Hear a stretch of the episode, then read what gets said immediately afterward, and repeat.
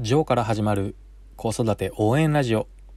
このラジオではワンオペ経験7年のジョーが子育てやビジネスにおける悩みや考え方を解説することで僕なりにあなたを応援します。こんにちは。いかがお過ごしでしょうか？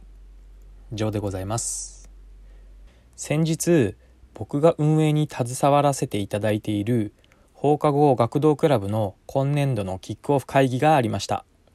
昨年度は僕が会長として、そして今年度は副会長として運営側に残るのですが、会長としての仕事はこの会議で親御さんたちに昨年度の報告をして無事終了することができました。昨年度は何といっても新型コロナウイルス感染症の流行によって大混乱の中目が回るような対応が必要であっという間に1年間が過ぎ去っていってしまったんですね。小学校が急遽臨時休校になったことで学童保育を臨時で1日解消する必要が出てきたりそのことで発生する人件費や予防のための対策として機器を導入したり消耗品を増やしたりとそのための行政の補助金申請もしなければなりませんでしたし実際に万が一感染者が発生した時の対応マニュアルの作成などとにかくこれまでに経験したことがないイレギュラーなことばかりが一気に発生してしまった一年であっという間に終わってしまいました。そんな中、僕は本業もしながらブログを始めてみたり、正直まあブログはあまり更新できていないので、とっとと更新しなければいけないんですけれど、あとここで話しているポッドキャストも大体ですが毎日続けています。とまあ妻には半分笑われながらではあるのですが自分が興味のあることに対して片っ端からやってみているんですね。多分まだまだやりたいことは出てくると思うのでこれからも新しい体験や挑戦を続けていきたいと思うのですがそんな中先日の学童保育の2021年度のキックオフ会議が終了して一つの会長としての責務というか怒涛の1年間を何とか終えることができたんですね。そして会議終了して家に帰ってきたのですが、なんだか頭がぼーっとして何もやる気が起きなくなってしまったんですね。おそらくこれは僕燃え尽き症候群ではないかなと思っているんですよね。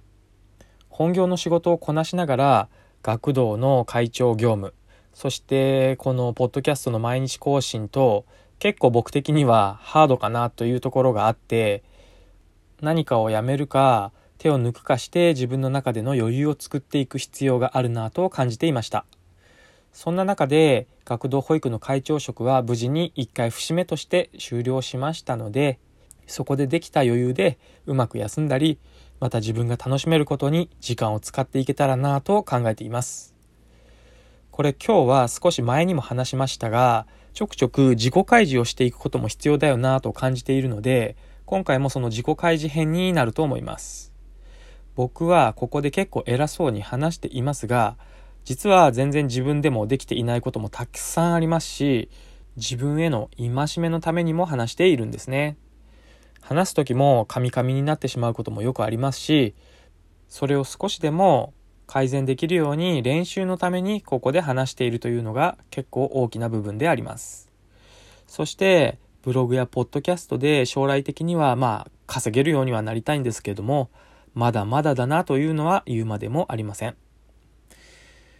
心理学的には先が見えない状態であったりゴールや自分の立ち位置そして今自分がどこにいてこの先どこに向かっているのかがわからない状態これが一番精神的に苦しむことになるなんてことも聞きますが、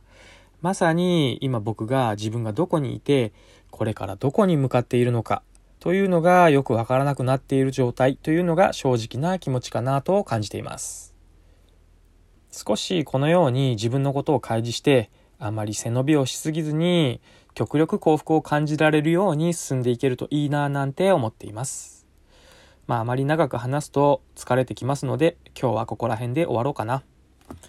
あなたもそんな悩みがあれば教えてくれると嬉しいです。傷の舐め合いでもしましょ